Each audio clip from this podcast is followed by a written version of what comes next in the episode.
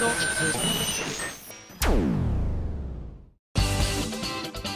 井あさみのシンガーソングゲーマー。皆さんこんにちは。今やさみの SSG 今回で281回目を迎えました。世の中ではねあのまあこのゲーム このゲームじゃないや。この番組のリスナーさんは多くの方がねあの東京ゲームショウとかにね注目して行ってらっしゃる方もいらっしゃるかと思いますけども私は現在大阪にいる予定です。大阪でねまたイベントさせていただいているのであのゲームショーのタイミングにね行けなかった方なんかが来ているのかもしくはゲームショーを蹴ってイベントに来たよなんて方もいらっしゃるかもしれないのでねあのまたその時その時の感覚を一緒に味わっていけたらと思うのでのんびりゆっくりふんわりとイベントできたらななんて思っております今年のゲームショーの目玉は何でしょうね。先日発売されたばかりの XBOX の新しいやつとかだったりするんですかね。それとも結構プレステ4のあのソフトがかなり増えてきましたよね。一気に増えてきた感じがしているのでやっぱりあの私が子供の頃って新しいハードが出るのって実際は違ったかもしれないんですけど体感的には10年に一度の感覚だったんですよ。これ言い過ぎかな？ちょっと言い過ぎ？5年ぐらい。ただ子供の時の5年と今の5年って全く質が違うじゃないですか。だからもう5年経ってたらだって小学5年生だった子がもう高校1年生になっちゃったりとかするわけでしょ？それがどれだけの月日が流れてるのか。あの待ちに待った新しいハードだ。うわーっていうのをよりもやっぱ早いスパンで出てるように感じてしまっているのはやっぱ情報がその分多かったりとか各種メーカーさんがねいろんなハードを出しているからっていうのもあるのかもしれませんがそういった意味でやっぱりこの新しいハードが出るタイミングに合わせてゲームを作っているスタッフさんだゲーム会社のスタッフさんだったりとかでもそのハードを盛り上げるためにねきっといろんなこう仕掛けをしていると思うんですよ。この時が私結構一番好きだったりするんですよね。あの今今どのどういうのが出てんだろう？みたいな。どういうのが主流になっててこの本体はどういうものを売りにしているんだろうかとか。例えばスーファミから次の次世代機はこれですって言ってプレイステーションが出てきた時にまずあの形なんだろうってすごいびっくりしたじゃないですか。でしかも今まではこうカチャッっていうものだったのがトゥルンキラーンみたいなにゲーム入んの？みたいな。意味がわからない。これ歌が入ってるんじゃないですかって思うぐらいこう技術の進歩にね驚いたものだったのを本当に鮮明に覚えてるので今年もねきっと皆さんが気になるようなタイトルがたくさん発表されたりとかまだあの今回触れなかったとしてもこんなねゲームがいずれ出ますよっていうのがあったりとかすると思うので私もねちょっと今回あのゲームショーの方には伺うことができなかったんですけれどもあの情報をファミツドットコムさんで得たいと思います。うちのスタッフもあのねラジオスタッフでありつつももちろんあのゲーム 動揺しちゃった今みおちゃんが。ゲームをね取り上げている雑誌の記者さんでもありますからこう独自の視点でねいろんな記事を書いてくれるのだろうと私も期待しておりますのでぜひ皆さんも読んでみてください。はいそれではここで普通歌紹介したいと思います。すごい苦笑いしてる2人が。はい、えー、こちら SSG ナンバー88番藤戸来長さんからいただきました。ありがとう。今井あさみ様こんばんは。こんばんは。先日一人でカラオケに行ってまいりました。そこでなんと生まれて初めてえ？100点満点中の99点を取ることができました。これからも歌い込んで100点が取れるように頑張りたいと思います。ちなみに人からですとあさみさんと一緒に歌っているように感じられるパラウェイが一番大好きです。ということでいただいたんですが人からってなんだろう？あ一人カラオケのことか。人からっていうの？一人カラオケじゃないの？えマジで？あ確かに言われてみたらそうかもそう言ってたかも。最近一人でカラオケ屋さんに行かなくなっちゃったからあの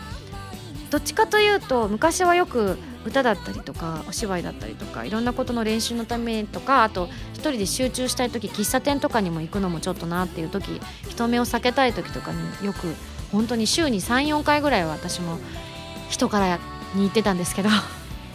だいい歌わずにとか歌の練習しなきゃいけない時は歌ってるんですけどあと自分の、C、持ってきた持参の CD がかけられるとこだったらそこでカラオケをやったりとかして点数とかはあまりやったことがなかったんですけどただ私99点なんて取ったことないですね自分の歌でも。全然無理ですよこれ。すごい。てっきり私人からっていう機種かと思いました。いろんな種類あるじゃないですかあのカラオケ屋さんに。いやでも元は知ってたと思うな。だから行かなくなっちゃってこう脳からこの言葉がポロリと落ちてしまっていたのかもしれないですね。一人カラオケは言いますよ今でも。はい。じゃあぜひねヴィーナスのハルモニアもカラオケに入ったら歌いたいと思いますと入っているのでぜひかっこよく無敵と歌ってみていただきたいと思います。ね、私の楽曲もだいぶ増えているのでいろんなメーカーさんでね入ってたり入ってなかったりとかあるのでなんかどこに行っても自分の歌が歌えるみたいな風にね私もなっていけるようにもう少し知名度を上げて頑張っていきたいと思っておりますのでぜひ皆さんも応援していただければと思います。はいそれでは続きまして久々にギテオタ紹介したいと思います。こちらハンドルネームペケジェイさんからいただきました。ありがとう。あさみさんこんにちは。こんにちは。9月に入り空気も冷え込んですっかり秋模様ですね。秋といえば食欲の秋ということで僕が最近ハマっている料理を教えますのでリンゴスが最近ハマっている料理を教えてくださいと。自分が作る料理でも外で食べる料理でも結構ですよといただきました。最近流行ってるのは実はあります。今日も食べてきました。自然薯。これは美味しいよね。ただ食べた後軽く痒くなるんだけどね。ただもうねそのかゆみを乗り越えた先にある美味しさみたいなね。本当にあの最近よく行くお店に自然薯が最近置いてあって。それがね美味しいんですよ。ただその生自然薯っていうのと普通の自然薯っていうのがあってお姉さんに聞くんですよ。どう違うんですか？この2種類は。って言ったらお姉さんが普通の方も両方だしで溶いてあるんだけれ生っていう方の方が、えっと、そのだしの量が少なくて自然薯本来の粘り気が楽しめます。おすすめです。こっちの方が200円も高いんですよ。って言われちゃう。でえー、そんな違うんですね。って言って。であまりにもお姉さんがキラキラしたした瞳でおすすめしてくるもんだからいつもねこちらの方を頼むんですがこの間ちらっと隣に座っていたお姉さんがその勧められたにもかかわらず普通の方を頼んでらっしゃったんですよね。ちょっとあまり言えないんですけど多分見た感じですけど私多分ね普通の方が好きな気がするだからいつのタイミングで あのいつも「あこっちですか?」って聞かれちゃうんだけどいや今日はこっちでってある意味値段が下がるってことですからいわゆるグレードが下がるってことじゃないですかあれいつもこっちなのになってで私のことを覚えてるかどうかも定かではないわけですよ。だから勝手に脳内でかやってるわけです私も。そこまで通ってるわけじゃないのでそのお店には。だから脳内でじゃあ今日はこっちでって言った時にあいいんですか？こっちじゃなくてっていうのを言われたらどうしようっていうのをシミュレーションして悶絶してます。というわけで自然薯でございます。えちなみにペケジェイさんのハマっている料理は自分の釣ってきた魚で釣る釣り人料理です。わすごい。え釣りたての魚はもちろん新鮮なのですがそのまま放っておいてはすぐに悪くなってしまうので家に帰ったらまずは怒涛のさばきタイム。鱗を落としてエラや内臓を出してと一心不乱に作業をしつつこの魚はどうやって食べようかあの魚は一晩寝かせてあの料理にしようかなどと出来上がりを想像しながら手を動かすのも実に楽しいものです。え釣ってさばいて自分の気の向くままに料理して美味しく食べる。慣れるのに少し時間はかかりますが一度やってみると自分で釣った魚の美味しさとも相まってハマること間違いなしですよ。おすすめですといただいたんですが写真が添付されておりまして、えー、なあすごい！しめ鯖とメバルカサゴの煮付けですって。めっちゃ美味しそう。上手ね料理。なあもう見ただけでよだれがちょろっ亀の王っていう多分これ日本酒ですかね。もう添えてあってこっちは私ちょっとあの食べられないんですけれども、まあ、飲めないんですけれどもね。いやすごくお魚もなんか僕美味しく食べてって言ってるかのように見えるっていうぐらいねしめ鯖自分で作れるんですね。あの前に浜田さんとうちのプラス A のバンマスのみやみやと3人でお寿司屋さんに行ったことがあったんですよ。で実はみやみやはとんでもない釣り好きで本当にあのしょっちゅう自分であの船を運転して魚を釣ってそれをみんなでさばいて食べたりとかしてるらしいんですけど私は残念ながらまだ一度も参加したことがないんですけどよく楽しそうな写真をね見せてもらったりとかするんですけどまあそんな困難も相まってですねあのお寿司食べてる時にお寿司屋さんの大将に聞くんですよね大将サバってどうして食べるのが一番いいですかね？私からしてみればそういう自分で釣ったっていうのもなくそんなの聞かれたら今出してるその料理が一番美味しいよって言われるに決まってるのに何言い出すんだろうと思って多分大将もそう思われたっぽくてえ何この人聞いてんだろうって思ったらいや実は自分よく釣りを言ってるのでサバって本当にしめサバと何何たらしか思いつかないんだよね。他に何かいい方法があったらなんか教えてほしいなと思ったんですよね。なんて言って2人がねああそういうことだったんですね。こういうのもいいですよ。ああいうのもいいですよ。なんてね盛り上がって結局でもこれが一番美味しいんですけどね。はっはっはっはっつってあの魚が好きな男たちはすぐにあの意気投合すると童心に帰るんだなと思った瞬間を見た感じがしましたね。なのでいずれねちょっと1回ぐらいは寒くなる前にみゃみゃに連れてってもらいたいなと思ってるんですけど結構みゃみゃが行くのがいつもねあの平日の早朝だったりするんですよ。だから行けないよっていう。うまくこう休みを合わせないと早朝なんで前日と当日も結構響いてきちゃうので私結構船昔は強いと思ってたんですけど最近ちょっと三半規管が弱くなってるのかあの軽く酔っちゃうことも増えてきちゃったのでできれば前後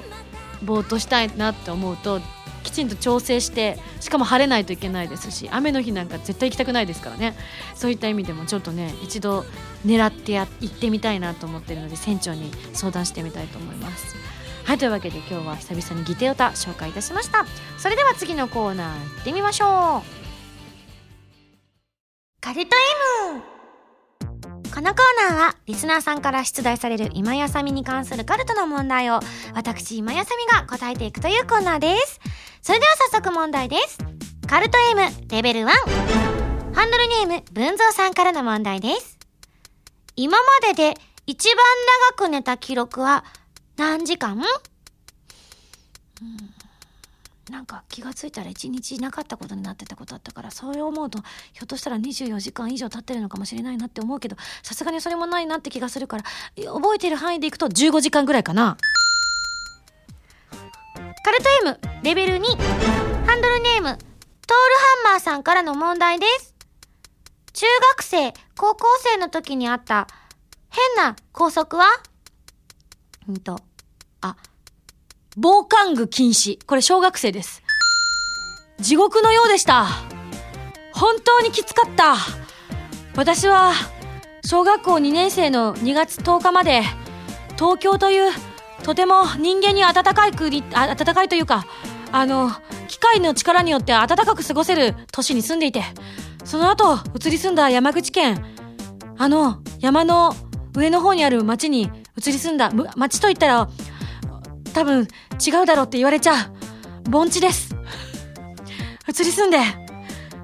真冬です。2月。行ってブラウスと黒の制服スカートと上にブレザーを着て学校に行けと言われた時に私は生きて明日朝を迎えることができるだろうかそう思いました。カルト M レベル3ハ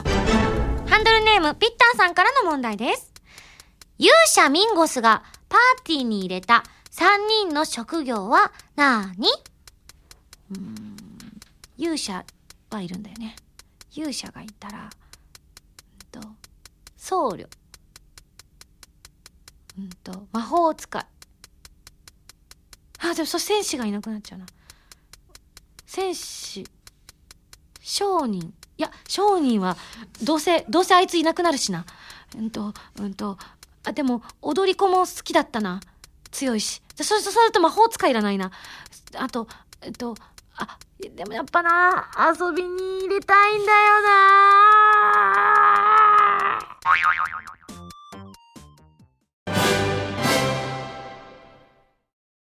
今やさみの13枚目のシングル「追憶の糸車」が好評発売中です。タイトルチューンの「追憶の糸車」は神様と運命覚醒のクロステーゼエンディング曲になっています。ジュピエルコラボ版にはジュピエルキャラクターソング「天使のマーチ」やジュピエルボイスレター等も収録されていますよ。皆さんぜひ聴いてみてくださいね。今井麻美の14枚目のシングル「ヴィーナスのハルモニア」が好評発売中です。タイトルチューンの「ヴィーナスのハルモニア」は超次元アクション「ネプテューヌ U」のオープニング曲になっています。ネプテューヌコラボ版にはノワールボイスレターなどが初回生産特典には DLC コードも封入されています。皆さんぜひ聴いてみてくださいね。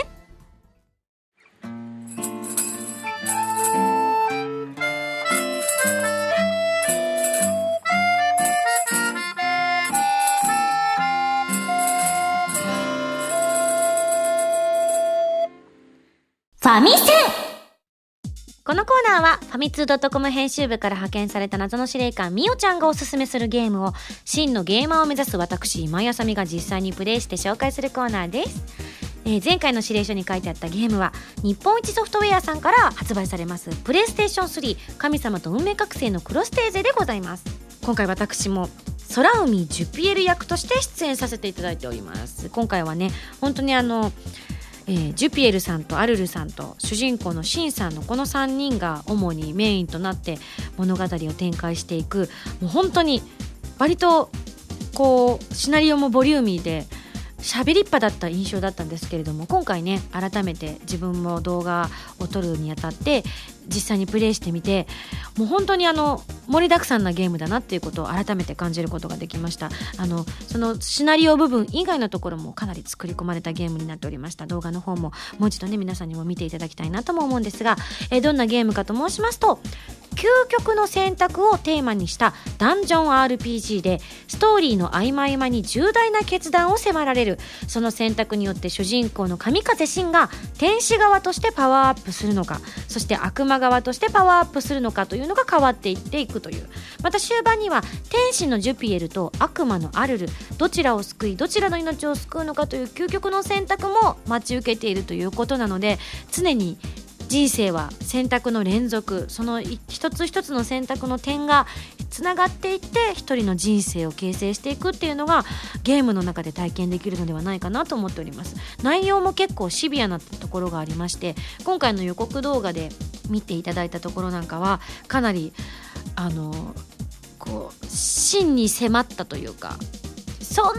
選択させる？みたいなところがねあるんですよ。ただあの分かりやすいようなこう選択ではなく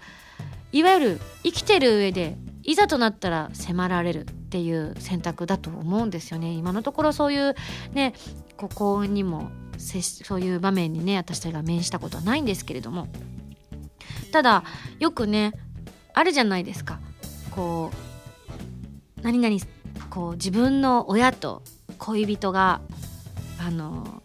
崖からぶら下がってて助けを求めていた時に一人しか助けることはできませんなんていうね例えの例を出したりとかすることってあるじゃないですか。ああいう時に結構極端な話だったりとかするのでなんか「えー」なんて言いながらよく答えたりもしたもんですけれどもねだけど親はきっと自分のことを理解してくれると思うとか言ってみたりとか逃げたりとかした学生の頃の記憶絶対みんな一度はあると思うんですよね。うん、ででいやいや子供やこう恋人よりもやっぱり自分の親のを取るかもしれないって言ってね。でも本当にそんな場面に遭うことってめったにないじゃないですか。ただこのゲームではそういった形で、まあ、どちらの相方を選ぶのか。まあただねずっとアルルさんを選んだ人もいるでしょこのゲーム。そう思うと急になんか寂しくなってきたな。違うんです。そうやって細かく細かく今回はあの重たいところもあったんですが割と軽くね選ばされたりするシーンもあったりするんですよ。なんか私の部屋と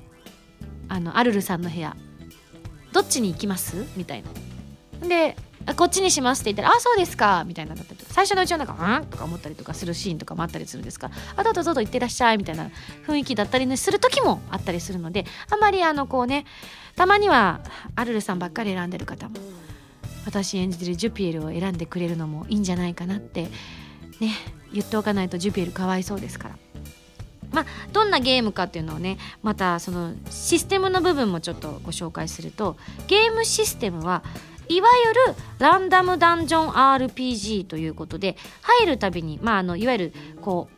うゲートみたいなのがそのゲートに入ると回数がどんどん上がっていったり下がっていったりするのがいわゆるランダンあダンジョン RPG と呼ばれているものなんですが入るたびにそのゲートをくぐるたびに構造がどんどん変わっていくということで例えば私が1階から10階までプレイした時に出てくるダンジョンと別の人が同じところの同じタイミングでプレイするダンジョンが出てくるものはランダムなので全く違うものができるということでそういった意味でもねあなただけのストーリーを楽しむことができるというふうにあの物語を妄想することもできますしそういった意味ですごくねあのこのランダンダンジョン RPG にはまっていく人も多いのではないかななんて思うんですが敵をもちろん倒していかなければなりませんが今回私やっといろんなところで紹介させていただいたりもしていたんですが転身システムを目の当たりにしましたね。天使側になるのか悪魔側に変身するのかっていうのはもちろんゲームの収録をする時にスタッフさんから説明はしていただいていたのであなるほど。まあいわゆるシンさんがこうメタモルフォーゼするっていうことですよね。って言ってあそうですそうです。そんでどっちの力を借りて強くなっていくかみたいな感じなのでって言ったんですけどまさかあそこまで明確に敵があの悪魔の敵属性の敵なのか天使の属性の敵なのかっていうのが出てきてそそっちじゃないこう属性のこう相性の悪いものを選んでしまうとあまり攻撃力も出なくなってしまうっていう状態にここまでシビアになっているんだっていうのを改めて今回知ることができました。ただ最初はねあどうしようどうしようって思ったんですけども慣れちゃえばほんとすぐにポンポンポンって転身できちゃうのでこれはもう是非ねあの本当にみおちゃんが将棋のような感覚で遊んでいくゲームだと思っていただければって言っていただいたのがすごくスッと心に落ちてきたんですけれども敵によってこう動きとかにいわゆる癖があるというか桂馬のような動きをする敵もいれば一歩ずつ前に進んでくる敵もいたりとかするのでこの敵はどんな風に動いてくるんだっていうのを理解して予測しながら先に先手を打っていくっていうことでダンジョンをね効率的に進めていくことができるんじゃないかなっていうのを知ってこういうの頭のいいプレイヤーさんは絶対大好きだと思います。私はねちょっと動画の方でちょっとつ盲信型を アピールしてしまい軽い失笑が現場に流れていたことは否めないんですけれどもね。ついつい「いけいけゴーゴー行けるところまで行ってみよう」っていうのがね出ちゃいました。分かってはいたはずだったんですけどね。私が一歩動けば敵も一歩動くぞっていうのは分かっていたはずなのにとりあえず押してみるってとりあえず押すなよみたいな。一番あの「おーい!」って顔してたのは実は順次でしたね。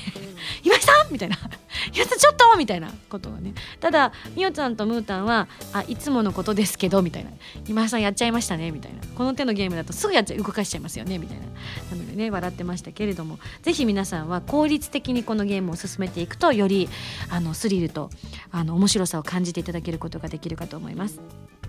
えちなみに、えっと、最終的にエンディングテーマとなっていて物語を進めていった上で究極の選択を最後までした。するとエンディングで、えー、私の追憶の糸車とそして原由美さんの「 Rose on the Breast」こちらがですねどこかのタイミングで聴ける。ということなのでぜひぜひぜひせめて1回は追憶の糸車を聴いてほしい。まあね、ローズがいい曲なんですよね。本当に。大好き。ね、ライブで聴かせてもらった時にも本当にかっこよかったですよね。聞きたいんですけどねあの激しい曲をエンディングでかかるってことはどういう選択をしたらそうなるんだろうっていうのをね早く知りたいなとも思っております。ぜひぜひたくさん遊んでいただきたいと思います。ということで日本一ソフトウェアさんから発売されますプレイステーション3神様と運命覚醒のクロステーゼもうすぐ発売です。ぜひ買って遊んでみてください。それではそろそろ来週の指令書を開封したいと思います。じゃじゃん。指令書。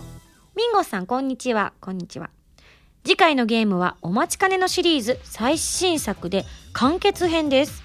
発売日からちょっと間が空いてしまいましたが次回はコープスパーティーブラッドドライブを取り上げますよ。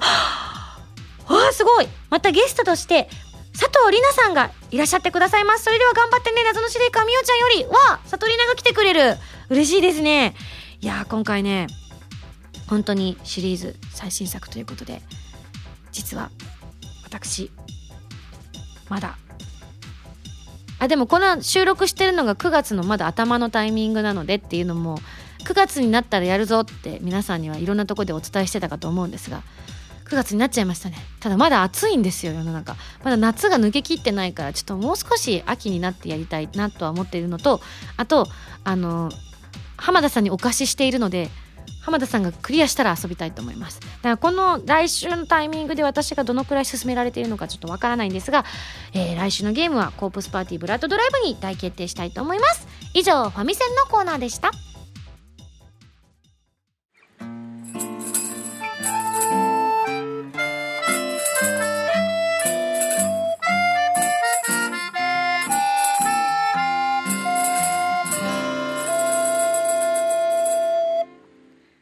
47都道府県への道。このコーナーは私今やさみが日本全国でライブイベントなどで歌を歌って47都道府県での制覇を目指していくコーナーでございます。早速メールを紹介したいと思います。こちらペンネームあるあるさんから頂きました。どうも。ミンゴスこんばんは。こんばんは。今回ミンゴスに紹介したいのは和歌山県和歌山市にある和歌山マリーナシティです。こちらは遊園地や海鮮市場、えー、海釣り公園に温泉まである一大テーマパークとなっています。マリーナシティにはいわゆるライブハウスはありませんがイベントごとに特設ステージを設けてミニライブやダンスフェスが催されているんです。以前には海に囲まれたステージでイベントが行われたこともあったそうです。ミンゴスは海をテーマにした曲も数多く歌ってらっしゃいますので海辺のこのテーマパークを推したいと思います、えー、私大阪在住なんですが何度か訪れたこともあるのです、えー、ミンゴスも県外から来た民族の皆さんも一日中楽しめるところだと思うのでぜひご検討ください。いねと。ちなみに海鮮市場ではマグロの解体ショーが実施されているレストランもあったりとかして新鮮な海の幸をいただくことができますよと。わあ楽しそう。お花畑いっぱいですね。いいな。しかも私あれなんですよね。私自身は、まあ、ダンスフェスに参加することはできないんですがちょっと今手元に詳しい資料がないのであれなんですけれども私11月の頭にいわゆるあのダンス公演と言われているものにあの朗読パートでちょこっと出演させて1日だけ11月7日金曜日だったかなに出演させていただくことになりまして昔私がよくお世話になっていた劇団の関係者の方だったりとかあとうちのプラス A のメンバーのあのかおりちゃんがよく出演されてて今回ちょっと出てるのかまだ今詳しい資料が手元にないので分かんないんですけどもあのその時にお世話になったよくお世話になってる方の公演に本当に素敵なね素晴らしいダンス公演なんですがやっぱりあの初めての方にも来てほしいということで朗読パートを設けてらっしゃるんだそうです。そこにちょっと私も行くんですがこれライブもしてなんならそのメンバーの皆様も一緒にね行けばダンスもできちゃうみたいな。私がまるでダンスをしたかのようにみんなが誤解をしてくれるんじゃダメか。ただ本当素晴らしいなんかねダンスなので私も大好きなのでねあの間近で見れるのすごい楽しみにしてるんですがいいですね。ダンスフェスにはそのメンバーが出演します。みたいな。えー、和歌山も私はえっ、ー、と行ったことはあるとは思います。ただな子供の頃だったからちょっとあんまり記憶がないのでまた大人になってから行くとね全然違って感じることができるかと思うので行ってみたいですね和歌山。マグロの解体ショー見てみたいですね。ねマグロで解体ショーでじゃんけんとかで好きなとこ選べるとかだったらどこ選びます？皆さん。私どうしよう。今すごい悩んでるのが、まあ、いわゆる大トロとか中トロとか赤身とかあと釜とかあと詳しいことは分かんないけどそのぐらいしか今パンと出てこないんですけどここでどれを選ぶかでなんかその人のいろんなものが見えてくるなって私は感じちゃうんですよね。ちなみに私は中トロを選びます。大トロは選びません。皆さんはいかがでしょうか？はいというわけで考えてスタッフも考えてますね。ぜひこのラジオを聴いてる皆さんも考えてみてください。私は絶対中トロです。中トロ派。続きましてこちら。ペンネーム修二さんからいただきました。どうも。いつもお世話になっております。こちらこそです、えー表記についてすでにたくさん指摘があるかと思われますが一応岡山県については2010年12月19日にカラーサンクチュアリの発売記念イベントで制覇済みだと思いますよいや古いイベントは除外ということでしたら、えーご容赦くださいではと多分修二さんこの時来てましたからよくね記憶に残ってらっしゃるんだと思うんですが違うんです！これは実は私たちも会議に上がったんです。どうしようということで。確かに間違いなく岡山の会場行きました。今でも鮮明に覚えてますけれどもいわゆるなんかあの学校の体育館を小さくしたみたいな感じのところで後ろに赤いカーテンがわーってあってで一ひな壇みたいになってるとこに私が立っててそこでイベントをしたんですがその時は確かお渡し会でお菓子を配ったんじゃないかって今噂がほんのりあるんですが少なくともあのちょっとトークをして皆さんに何かを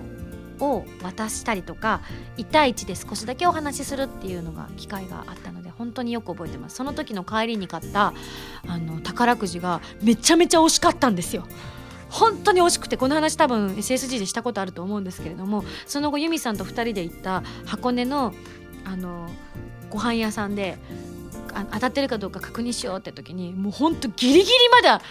行ってて下3桁が違ったんですよ。それ以外が全部。来てて。っていうことは100番前後の方に運億円当たった方がいるってことなんですよね。っていうのもあり相まってすごく鮮明にこのイベント覚えてるんですが歌ってないんですよ。あの時本当にねなんで私はせっかくね岡山に来る機会なんてあの時はまだ分からなかったんですよ。岡山にその後なかなかね行くことができてはいないんですけれども。歌をねぜひ聴いてほしいっていう感情よりも、まあ、あの目の前にあるお仕事を必死こいてやっていたというところもあったのでまだ自分の中でもこういうイベントだったらこんな風にしたいみたいなのが確率も全然できていなかった頃なのでね今とは多分様相は違うんじゃないかと自分の心の中では思ってるんですがどうなんでしょうね。昔から来てる人にしてみれば特に変わってはいないのではっていう言われなくもないのでちょっと怖いところもあるんですけれども。そういった意味でねあの今だったらせっかく来たんでぜひ歌わせてください。あの音響はそこまでね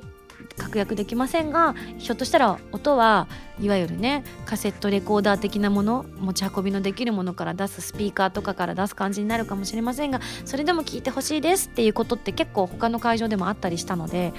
ただあの時はまだねそれを思いつかなかったんですよね。なので歌を歌っていないので岡山はカウントしてないんですよ。なのでまたね岡山は行けるチャンスがあると思ってくださると嬉しいなと思っているんですけれどもいかがでしょうか？い入れる？入れないでいいよね。ぶれなくていいよね。よしぶれない！岡山はだから入れません。ありがとう修二さん。改めてねご紹そういう説明できたのは良かったと思います。ぜひ岡山県のお住まいの方だったりとかお近くの方だったりとかね。あの時は本当に四国からもたくさん来てくださったのであの本当に橋を渡ってきたらすぐなので岡山でやってくださって嬉しいですって言ってくださったんですよいっぱい。なのでまた行きたいななんて思ってるのでぜひぜひ期待していてください。はい。それでは最後こちらラジオネームおのっちさんからいただきました。今井さんこんばんは。こんばんは。秋になって大学の学園祭など学校主催のイベントが開催されていますよね。そこで今井さんの母校で、えーなど学校でやってみるのはいかがですか？といただきました。うわーこれな恥ずかしいんだよね母校は。無理。いや当時ねお世話になってた方がまだいらっしゃるかどうかっていうのはわからないんですけど、まあ、特に高校なんかは入れ替わりも激しいですしあの毎年毎年新しい生徒さんがね来るわけでそのね十数年前に卒業していったもう20年経とうとしてます？ひゃー！18歳の時に卒業して28ま37約20年前の生徒さんを先生が覚えているのかって話ですし20年間その先生が在籍しているのかって言ったら難しいなと思うんですよね。まあでもあ私大学は行っているので大学のところで何度かねお話をいただいたこともあったんですけどいろいろな条件とかいろんなものが合わずに実現されないまま来てしまって今思うと当時私学生の時に言われてみたらよく声優さん来てイベントしてたかもしれないです。当時はまだ声優さんに興味がなかったというか目指していたかいなかったかギリギリのところで当時はまだアナウンサー目指してた頃だったような気がするのであのふんわりしか覚えてないんですけどその時になんかアニメ研究会だったりとかが確かなんかあのイベント開催しますっていう張り紙を見たことがあるような気がして声優さんが来ますよみたいなのが書いてあった気がするのでね。今でもひょっとしたらねあのうちの大学のいわゆるまあこちらは十数年越しの後輩にはなるかと思うんですが ね読んだりとかしてるのかもしれませんがなかなかねこれってなうまくいかなかったりもするんですよね。昔は結構学園祭お呼ばれしていくこともあったんですがここ数年は残念ながらね行けていないので、ね、こっちはあんま恥ずかしくないんですけどね。大学は呼ばれても。あの私を知ってる人ほとんどいないので。あ待てよ。同級生だった子が大学院となんか残っていわゆる学校の助教授とかになってた気がする。無理だな。恥ずかしくて無理かもしれない。そんな状況です。ありがとうございます。というわけで、えー、このコーナーでは私がライブや歌を歌ったイベントをの場所が一目でわかる地図を公開中です。ツイッターのハッシュタグシャープ MNGS47 を使って皆さんの意見を集められるようにもなっておりますのでぜひご協力くださいね。このコーナーでは皆さんからのメールを募集しております。地元などで私がライブイベントやるのに向いている、えー、会場の場所収容人数規模といった情報やイベント誘致に関するメールなどを送ってきてくださいね。またもしくは自分が過去参加したことのあるライブ会場でも全然構いません。というわけで以上47都道府県への道でした。原由美の fourth シングル「Rose on the Breast」が好評発売中です。タイトルチューンの「Rose on the Breast」は神様と運命覚醒のクロステーゼエンディング。カップリングの「 In the Rain」はコープスパーティーブラッドドライブオープニングになっています。DVD 付き版には「Rose on the Breast」ミュージックビデオも収録されています。皆さんぜひぜひ聴いてみてくださいね。私今井あさみがいろいろなゲームに挑戦したり曲を作ったりする歌とゲームをテーマにしたラジオ番組「今井あさみのシンガーソングゲーマー」私の新曲がいち早く聴ける期間限定視聴コーナーはファミツー .com だけで配信中なのでぜひチェックしてくださいね。今井あさみの SSG ファミツー .com で毎週土曜日0時より配信中です。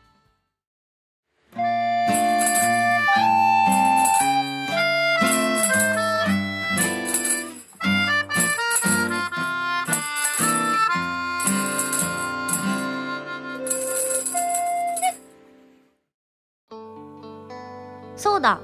岐阜に行った時の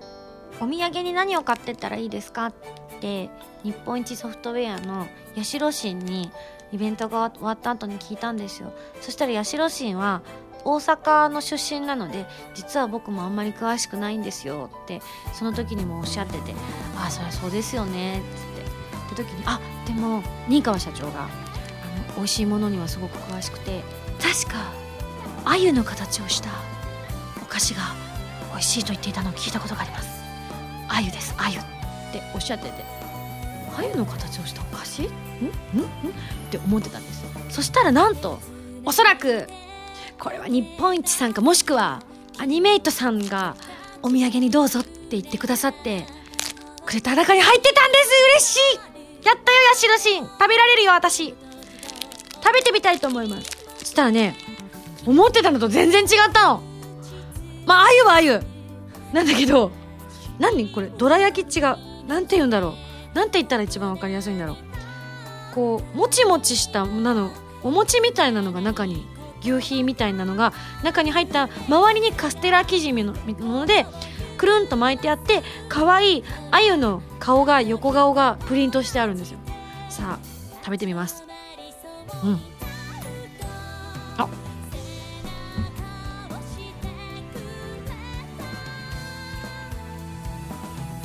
うまい。これあの本当にあの牛皮の部分のもちもち感が周りのそのしっとりとしたカステラ生地とすごく相性が良くてあのいくつでも食べられちゃいますね。お腹が空いてる時にもいいしお茶受けにもすごくいいしあのお酒飲む方だったらお酒飲む時にもちょうどいいかもしれないですね。ほんと美味しい。大好きかもこれ。うん。ただねこれは私の中で一つだけお伝えしたいことがあります。まずはこちらを聞いてください。星！2.6